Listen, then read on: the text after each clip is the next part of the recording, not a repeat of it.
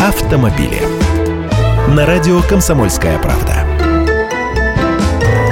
Здравствуйте, я Андрей Гречаник. АвтоВАЗ решил наехать на производителей поддельных бамперов. Нет, не с другими автопроизводителями конфликтует Волжский автозавод. Его представители написали заявление в правоохранительные органы на тольяттинскую компанию, которая решила начать продажи бамперов для лад, в рисунках которых скопирован новый дизайн с X-графикой. То есть гранты и калины с такими бамперами спереди будут похожи на будущую Весту. Плагиатом это пока не называют из осторожности, частности потому, что нет судебного решения. Так что речь идет о попытках нанести вред имиджу компании. На предприятии считают это попыткой незаконно использовать разработки АвтоВАЗа в области промышленного дизайна и нового фирменного стиля автомобилей «Лада». Кроме того, такая продукция, вероятнее всего, не прошла никаких испытаний, не соответствует должному уровню качества и может создать риск безопасности при эксплуатации на дорогах. А все дело в том, что новое руководство автогиганта возлагает большие надежды на модели Vesta и X-Ray, которые начнут продавать в этом году. И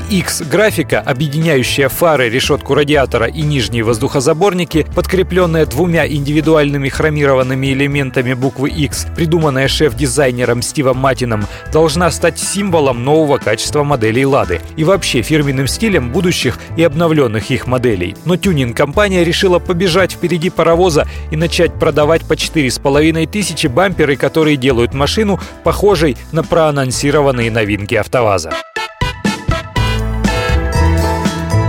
Автомобили.